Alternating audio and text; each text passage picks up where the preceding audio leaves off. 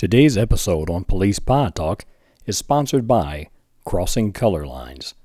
Crossing Color Lines is an organization established to speak directly to the issues of race, culture, and ethnicity in the world today.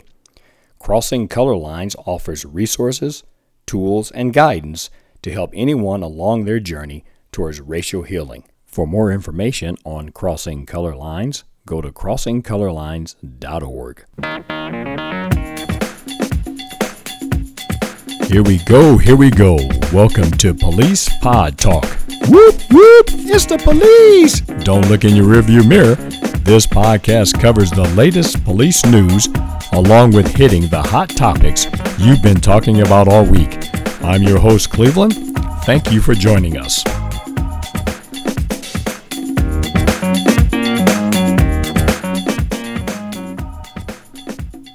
Hey, folks, welcome back to Police Pod Talk. I've got another very special person on the line. We've spoken to her before, but I had to reach out to her one more time because I want to get her expertise. I, I tell her she's an expert in a certain area, and she tells me she's not.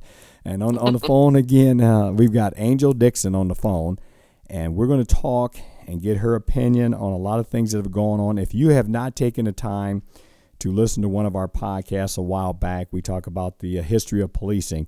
She's the person on there speaking, and uh, she does a great job. And I had to reach out to her to get her two cents. I hope I, I hope I get more than two cents today. her two cents on what's going on. Uh, Angel, you can say hello to the listeners out there. Hey guys, thank you so much for having me back on. Um, I really enjoyed our conversations we've had in the past. I look forward to unpacking a little bit of what's been going on lately. Good, good. That's what we're hoping we can get into because there's been so much stuff going on, and uh, I, I got to get your take on it. So I'm going to more or less turn the mic over to you and just kind of give us a feel on. I mean, you've been watching this stuff unfold across the country, and uh, I mean around the world. You've been watching yeah. this unfold. Yeah. And I want to know what you've been thinking, what you've been feeling, and then tie that into the history, the history of policing, tie it into to black history. Give us everything that you got. I want to hear from you. Go right ahead. Okay, wow. Well, thank you so much. Well, first of all, I just want to give you a little bit of update for me personally. Um, last time I was on your show, I was with a different organization, and I'm now with a different organization. It's called Crossing Color Lines. Um, and it's an organization that does similar work to the organization I was with before. But um, this particular organization, we are um, really focused on trying to um, give practical resources to people. We do some corporate um, training and corporate consulting, um, but we also really have tried to make um, some really accessible items available to people in their homes and things that are on a less corporate scale. so we hit both areas and arenas, but this particular organization, I feel like, does a really good job of connecting with people, and we cover broader topics as far as not just focusing on just general race, but we cover more stuff like race with parenting and families, race mm-hmm. that impacts students, race in the medical field, race in business, race in education, race in churches. So I just want to kind of give you guys an update on that. Um, and we can talk more about that towards the end if we want to. But um, just so you know, same kind of work, just a little bit of a different approach and a little different focus. But um, yeah, so uh, along with that, um, I happen to actually be, I again live in the metro Atlanta area and um, I'm originally from the Northeast Indiana area. And I happen to have been home the weekend that the world appeared to blow up on us over race. Um, I had happened, I had booked tickets to fly home for some business related to the work. And I was there, my own hometown, which is a smaller town in Indiana. Um, not small, small, but it's a decent sized town. But, anyways, it was it had its own demonstrations and its own things pop off. And we actually had an interaction where the police, pretty early into the protest and demonstration, chose the tear gas. And actually, they were positioned on top of the roof of the courthouse or the city county building and launched some some tear gas um, into the crowd. And then just everything kind of boiled over from there. And so then we had several days after that.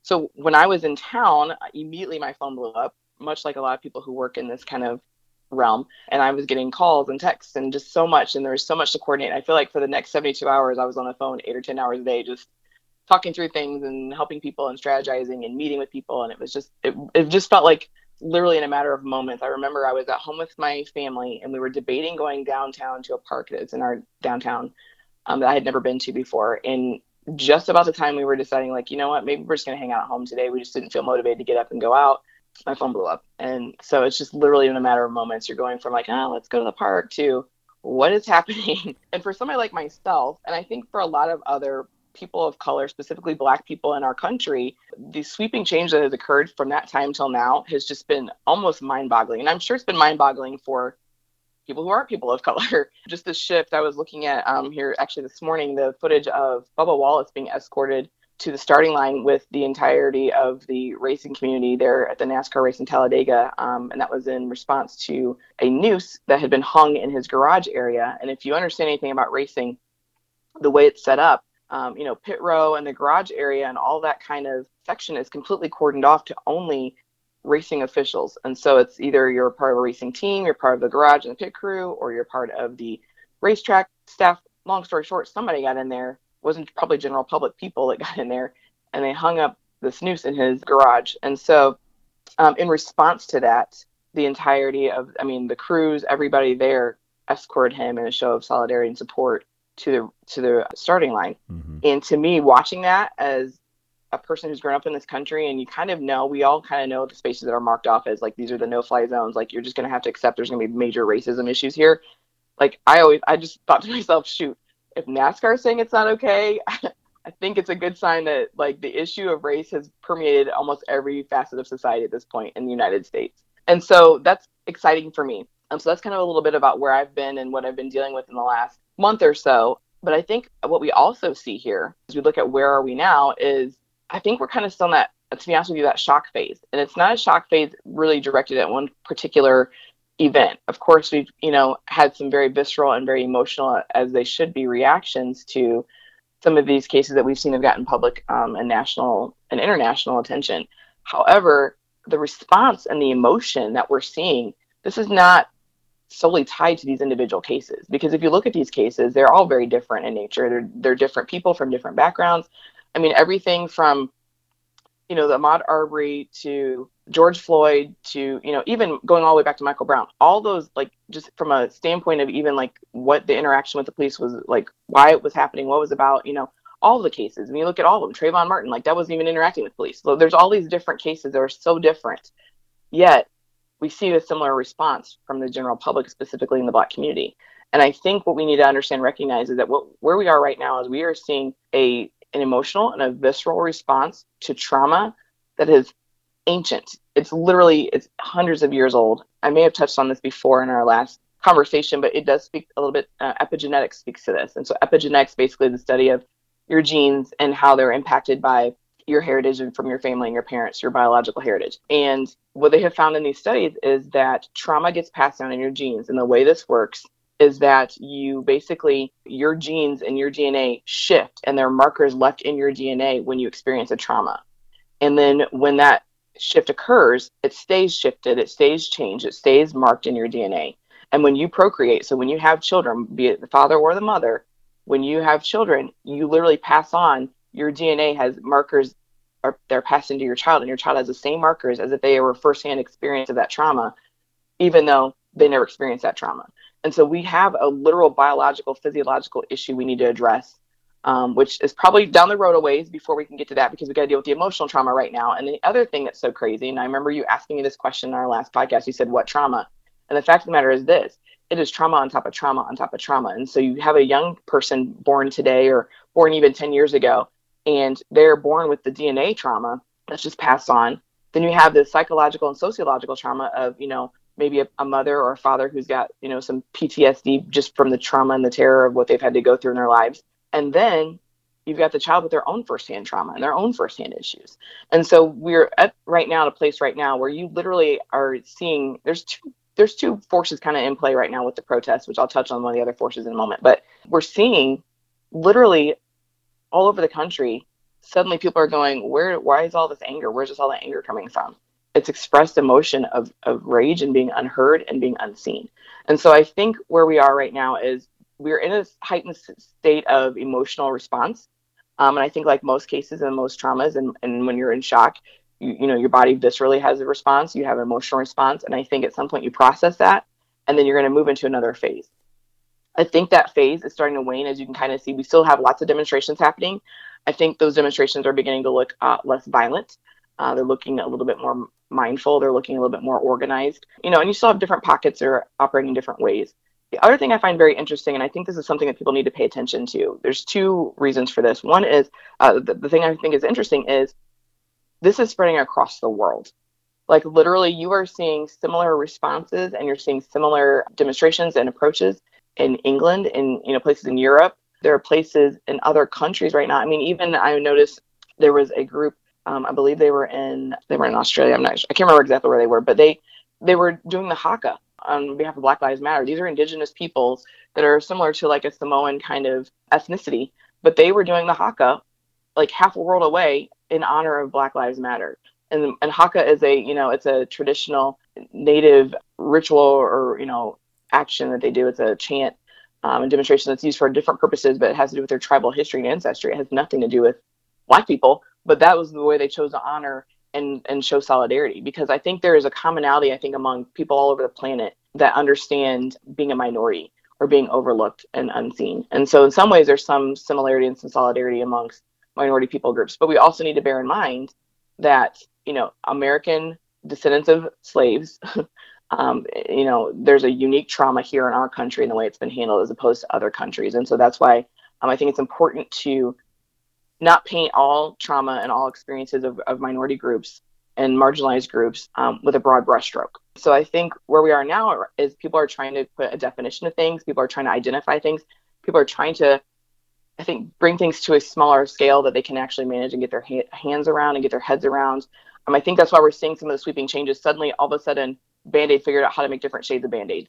Like, really, guys? Like, literally something blows up like you know one weekend and two weekends later they're announcing brand new band-aids. That's a little hard for me to process to be honest with you because i'm like okay you could have done that a long time ago but you know and there and there's an element to this that is let's be honest it's going to be a little bit of a money grab. There's going to be a little bit of an attention grab you know you're always going to find those opportunists around these scenarios.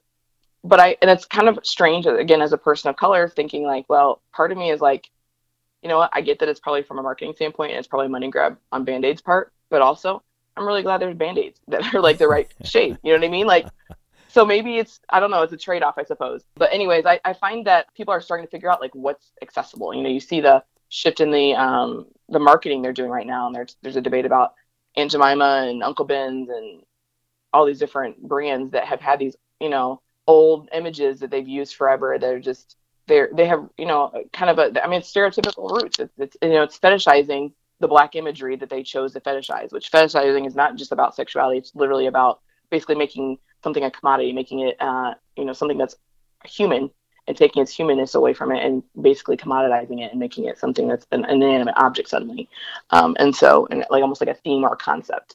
And so, you know, there's a lot, it's just, it's permeated all of society. There's no part of society right now in the United States that's not touched by this issue. Hmm. So I think that's where we are now. I'm going to go back. I got to ask you a question. You said something about the way it's handled here, the way that uh, okay uh, the history mm-hmm. is handling uh, uh slavery here. Mm-hmm. And, now, what were you? What do you mean by that? You said it's handled different in uh, other countries. That's a great question. So um, there's a variety of reasons. So let's just take our easiest example. Um, let's look at our cousins across the pond in England. So uh, slavery was was outlawed and really addressed shoot, I, I haven't really double checked my dates on this, but it's easily 75 to 100 years before it was dealt with in the United States. So it was no longer legal. So part of that, you know, you think of the proximity to England to Africa, you think, well, that shoot, that should have been an easy place to just, you know, transport a ton of people. Well, one of those things is because obviously England's smaller, but also, you know, they did, you know, stop the slave you know, slave industry was there was addressed there way before the United States.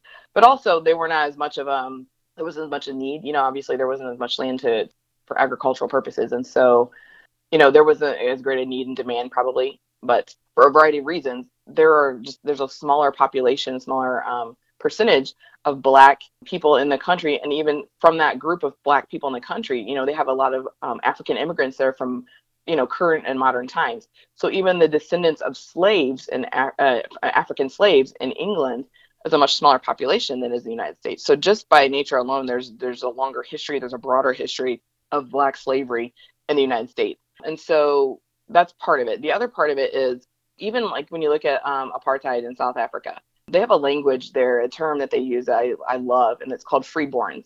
And so they basically call every person that was born after apartheid was toppled in, in the 90s, um, you're called a, a, freeborn. So you don't even know what it's like to live under apartheid because you were, you know, baby when it was toppled, and you and you have been born with all of your freedoms given to you. In a lot of ways, because like with with the South African apartheid, now granted, it's not like in some places they're way behind the United States in certain things. Like I remember watching Trevor Noah talk about how it was illegal to do comedy and it was illegal to talk about a lot of different things for a very long time. And really, there was this kind of closed ring on um, black comedians in in uh, South Africa. You weren't allowed. Like the white comedians were the ones who were allowed to, you know, do their thing. And so, like comedy is just now opening up in the last like ten years or so. It's just really starting to take off and become a big deal in South Africa of course, the United States, we've had people, you know, going back to like Richard Pryor and, you know, Flip Wilson, whoever else you want to go to. You know, we've had black comedians that have been well known, okay? South Africa literally had this moment where it was like the government and the regime was toppled. Like it was almost like an overnight thing. Now, granted, the effects and you know, and some of the trickle down is still working its way through the, the society, but it's a marked difference when you just literally overnight shift from one ideology and one mindset to the next you know, in a matter of a couple of days. And so they literally go from all these things being illegal for them to everything being legal for them, um, most things. And so then it was just about attitudes. So in the United States, what we have is a more progressive transition. And because of that progressive nature of it really starting back, you know, from the Emancipation Proclamation and moving forward, it's just we've had these incremental changes, but we've never really had this marked overnight sweeping moment of like, now here is a list of things that are no longer okay. Mm-hmm. Because of that, it's a prolonged trauma. It's a prolonged history. Like literally, with the freeborns in South Africa, there is going to be a generation soon that's going to say like, you know, it was my grandma, that's going to be my great grandma, and like they're just not very many generations out where it's going to be like nobody alive was going to remember apartheid anymore. You know what I mean? It's, it's not going to take that long.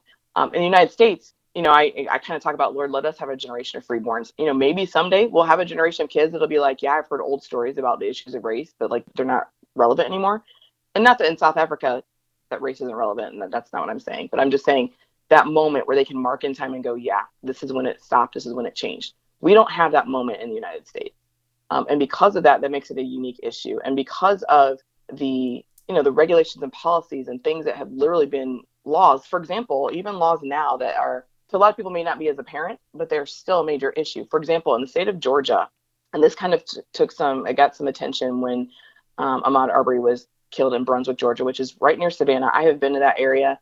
I actually love Savannah. It's beautiful. It's gorgeous. Um, the downtown area is really, really cool. Some people may or may not know, but Savannah is one of the cities that survived Sherman's March to the Sea. So when he came through to kind of strike the final blow, one of the final blows in the Civil War, he just came through with shock and awe. And he just literally blazed a trail and just set everything on fire, destroyed and killed and pillaged and just wrecked shop uh, all the way coming through Atlanta from the north of Georgia all the way down to the coast and they call it Sherman's March to the Sea. Well, it ended in Savannah, and because he had done what he needed to do, he did not have to raze Savannah. So there are buildings and gardens and just places there that are like way pre Civil War. There are, you know, some things from um, actually, there's a plantation there that I visited that's from like the late 1600s or early 1700s, like really old spaces. So, um, pretty neat space. When that happened, people started to find out some things about Georgia. One of the things that's interesting about Georgia is that Georgia has currently no hate crime laws on the books. There's no law about hate crime. So if a group of white guys hunt down, I mean, literally a group of white people at this point right now, legally speaking, could hunt down a young black male, lynch him in this traditional old-fashioned lynching ideal that we, you know, we have from the 30s. They'll only face, you know, possibly murder charges. Really, I mean, and I'm not a, a legal expert, and but that's just the generality of what it is. There's no additional penalty or additional charges or additional weight or additional mandatory sentencing because it's a hate crime. Um, if you look at other hate crime laws in other states, th- th- that's kind of the purpose of it is to say, okay, this is more egregious than just a typical murder or attempted murder because this was racially motivated or biasly motivated by bias. And so, in order to kind of protect people that are at risk of being targets due to bias, that's why they create these hate crime laws. Well, Georgia doesn't have that. Going hand in hand with that, which is this is a very dangerous and lethal combination. This is why we have the issues we have here. Is Georgia does have a stand your ground law that was put in place in 2006. Code 16323.1 states that a person using force in self defense has no duty to retreat and has the right to stand his or her ground. So basically, use your imagination with that, folks. If you have a stand your ground law, which honestly, maybe I'm skewed in my perspective, but I cannot understand or see any particular reason why that would be a necessary law to have. I think we have enough, you know, regulatory regulatory statutes in our country that help us understand, like, you know, if an intruder comes in your home, you know, you should be protected with, you know, if there's a an altercation and you end up being the victor in that altercation. I don't know what the purpose of stand your ground really is, other than the fact that it does give, uh, to me, the combination of having no hate crime law and having a stand your ground law in the state of Georgia speaks to me of just open season on minorities and any vulnerable people groups.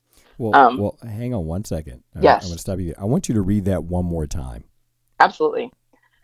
So, according to Georgia Code 16323.1, it states that a person using force in self defense has no duty to retreat and has the right to stand his or her ground. Okay, so it, with that being read right there, what is, where do you see the problem at? I don't see a problem there. So I give you I'll give you a situation. I believe it happened in Florida, and I should double check uh, the city, but uh, there was a situation happened a couple years ago, um, and it's on video. You can find it. Um, pretty disturbing to watch. But there was a there's a white male in a, a middle-aged male, and he had had a history of just being irritated and espousing all kinds of negativity about black people and they actually found out in the investigation later on that he had stated to other people that he was looking for a reason to, to, to kill black folks. Um, so the incident that occurred was, again, this is in Florida. Florida again has a stand your ground law. I don't believe they have. A, I'm, I'm going to assume they don't have a hate crime law. I'm almost positive they don't. But anyway, so they this couple, it was a family. It was a, a, a man and his wife, and I think they had two or three children. I think they had three children because there were two that were younger toddlers. So they stayed in the car and they were at a gas station convenience store. Mm-hmm. And the older boy, who was about six or seven, went in with his father. Well, the family had rushed in, who knows why, but they parked in handicap parking spot. Now, when you see on the video, you see there's plenty of open parking. So, you know, there's two arguments there. One, like he should have picked another spot to park in. The other is, well, there's other handicap spots available. So if it really was about a handicap spot, that's kind of unnecessary. So what you see on the video is you see this white man come up um, and accost the wife in the vehicle. And so she's inside the car and he's standing outside the car and he's hollering and he's being real vile and just really intense. And she's got little ones in the car, an infant and a toddler. And so she's getting uncomfortable and she's scared. And I don't recall the situation if somebody told the husband who was inside the convenience store or however the husband found out there was something going on outside by his family. So he goes out to intervene and question like what what are you doing here? What's going on? What's the problem? and the guy is hollering and screaming at this husband and the husband's like hold on and you can see in the video this white guy makes aggressive movements towards his husband and is saying threatening things about this man's family and so the husband like is trying to push the guy away from his car and like get away and like back off soon enough a gun is produced by the white guy and he ends up shooting the black guy and the black guy stumbles back into so he shot the man in front of his wife and his infant and his toddler and the black guy stumbles back into the convenience store and collapses on the floor and falls and dies at the feet of his six year old son who had to witness this as well. So yeah. when they look into this, they find out that this guy basically was looking to start altercations, that he had done this to other black families, and he would go out of his way to pick a fight to try and find something to create an altercation. So the second that he could try to justify in his mind that now I'm defending myself, now I'm standing my ground. In my mind, too, like it, typically stand your ground. You know, you hear that language when you're talking about like battles and wars, and it's stand your ground, hold the ground that's already your territory. When you're walking over to somebody else's personal space, when you're just running into somebody in, in a public space, that's not your ground. Like that's not your territory. It's you happen to fill that space for that moment, but that's really not your ground. And so this stand your ground law is is pretty, I think, irresponsible and pretty dangerous. Right. I, I know the situation you're talking about, and I do remember watching that on the news. Yeah. But, but, I don't think he got to use that as a defense. After they looked at it, the gentleman, the uh, black gentleman, actually had backed off. He shoved yeah, the guy down. Backed away. And he yeah. did back away. And then the guy Correct. pulled a gun and shot him. So he didn't get to use that as a defense. Correct. Um, but people know that law exists and that is what they use as their their golden ticket to try and go after folks. I really think that this is one of the issues that you see specifically in these states like Florida and Georgia, where you've got these folks that feel like, oh yeah, all I gotta do is get the situation set up right, and I'm pretty sure I can get this one.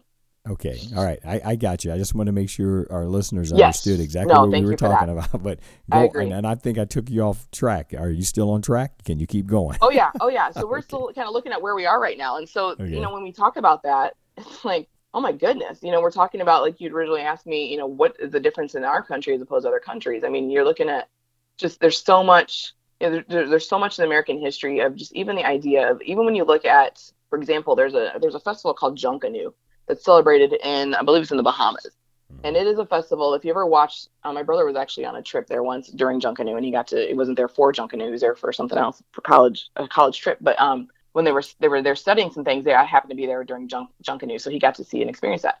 If you look at that, um, you will see a lot of similarities, even in um, dance styles and instrument choice and music and dress and masks and costumes that look familiar to other images you may have seen from other tribal, you know, tribal celebrations and tribal festivals and tribal um, ceremonies in African nations. There's a reason for that because in the Caribbean and like um, in Brazil, I think it was 1888 before they actually abolished slavery there.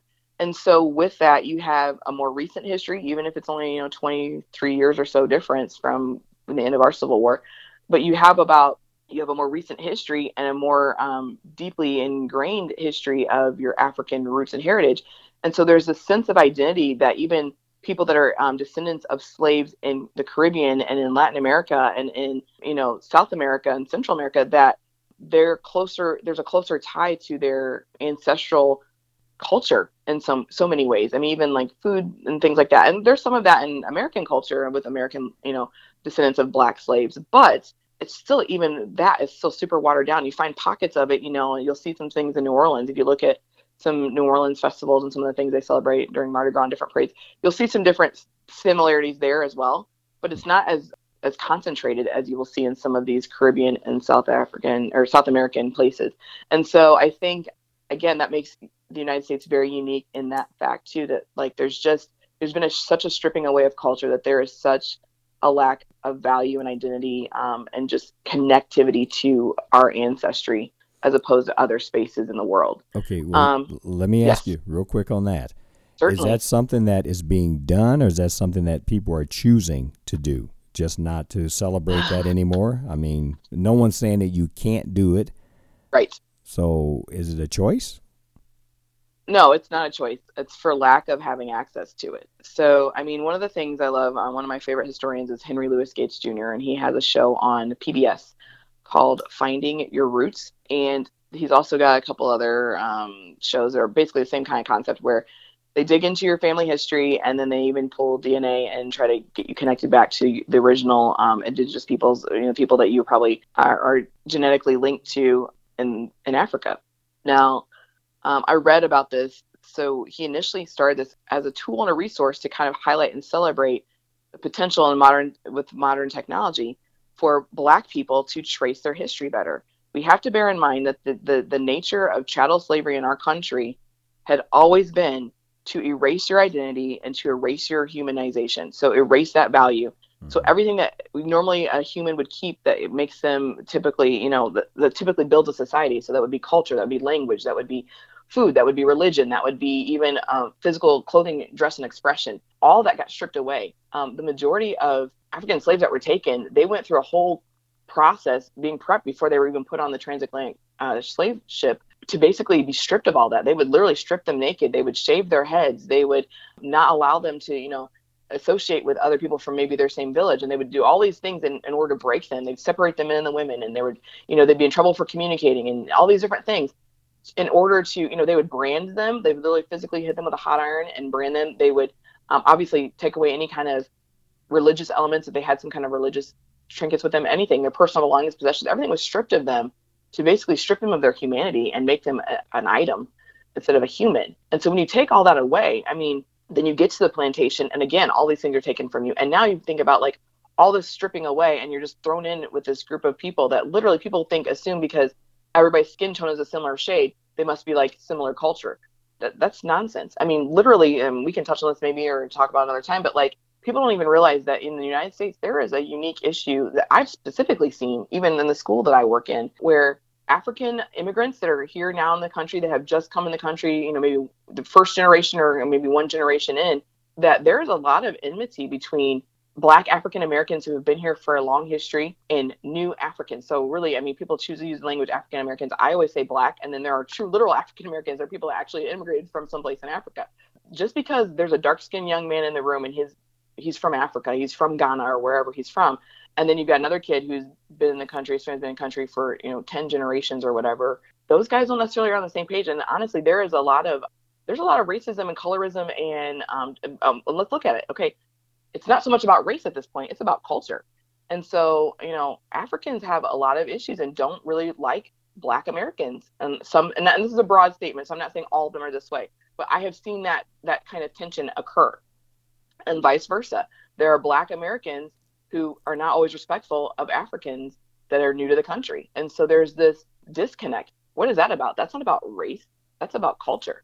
And so you have to understand when you strip somebody's culture, you distance them from their own culture, that that is part of where the tension comes from and that's also part of where the confusion comes from. And so in our country, no, people are not choosing to disconnect from their culture. They have no access to it because this has been stripped away 150 years ago. You know, and there's little things that seep through, but we don't really know the origins of those things. I mean, there are certain pockets, there's the Gullah communities in, you know, the coastal Carolinas and coastal Georgia, which are basically African slave descendants who they were able to create their own little colonies, basically their own little places of you know villages and places to live.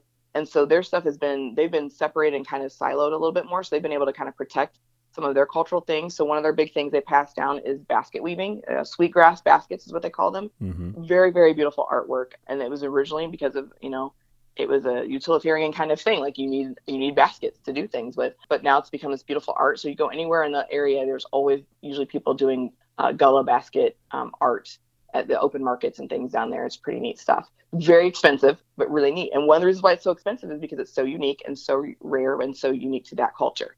Um, so that's one of basically the only groups of people in the United States that are still connected to their ancestral heritage.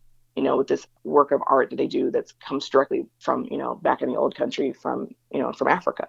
But um, really, it's not a choice. We don't have a choice you can't you can't choose to not connect to something you never had access to in the first place and we've just never had access to our cultural history I, am I'm, I'm looking at a note i wrote down here and i, I know this is going to take us way back so okay. with, the, with this whole uh, dna the trauma that's mm-hmm. going through people that has been passed sure. down from generation to generation do you believe yeah. that has a lot to do with the way people of color react when a police officer approaches them or is behind them to making a traffic stop? That's an excellent question. Um, I think that it's one of the elements that's in play. Um, we also have to bear in mind. Um, I heard a great example from somebody recently, and I'm trying to remember who it was that shared this story. I believe it was on the Gravity Leadership podcast, which um, one of our one of my dear friends and one of our my colleagues, Chief Kirsch Cochran, was on recently, and the host on that podcast talked about he's white and so this is a really great example. He said there is a trigger that there are visceral reactions you know there's physiological reactions and responses that fight or flight that will kick in in all human beings that you can't usually control if you've experienced a trauma in this situation. And so he was talking about um, a time when he was a young boy and he had been bitten by a dog and he was young and it was traumatizing for him. As an adult man he still has an aversion to dogs and it startles him and you know dogs make him uncomfortable. And so he was on a jog with his son and he jogged past the dog that was in a yard and the dog barked and he just, it really got him. And he could feel himself physically responding and wanting to get away and just, you know, feeling that fight or flight kick in. And yet his son, who's never had a trauma with the dog, was fine. And he was like, you know, was that a problem for you? And he's like, no, I didn't even think about it. And so there is part of it, obviously, is the, the, the DNA. So, you know, did his son, you know, inherit the gene to be afraid of dogs or whatever? No, and that's not, it's not that it's not that simple. But so there's an element of experience too. Whether these people in you know in our country have seen the violence, have they been taught the danger of police, have they experienced the danger of police? Whatever those one of any one of those three or any combination of those three included with the epigenetics and making making predisposed to being concerned about that trauma all those things lead to the response of, of people towards police i mean it, it's a, it's a normal human kind of wired in our DNA, human reaction to want to survive. And so fight or flight will kick in when you think you're under threat, whether it's a perceived threat that's actually a real threat, or if it's a perceived threat that's only one that you perceive that's really not a threat. In that moment, your body can't differentiate. When they perceive a threat, when you perceive a threat, you perceive a threat, and your physiological response is going to kick in. Right. You can't control cortisol. You can't raise and lower your cortisol at will. okay. So give me what you think can help. I mean, you're talking about something that everybody needs to know, be yeah. it if you're a police officer, be it if you're a person of color. How do you fix this? How do you make it all of a sudden stop? How do you make it skip a generation or end at a generation? Mm, that is a Are- are- are- will it ever happen? I stopped Angel before she could answer that question. Tune into part two and hear Angel's answer right here on Police Pod Talk. Today's episode on Police Pod Talk is sponsored by Crossing Color Lines. Crossing Color Lines is an organization established to speak directly to the issues of race, culture, and ethnicity in the world today. Crossing Color Lines offers resources, tools, and guidance to help anyone along their journey towards racial healing. For more information on Crossing Color Lines, go to crossingcolorlines.org.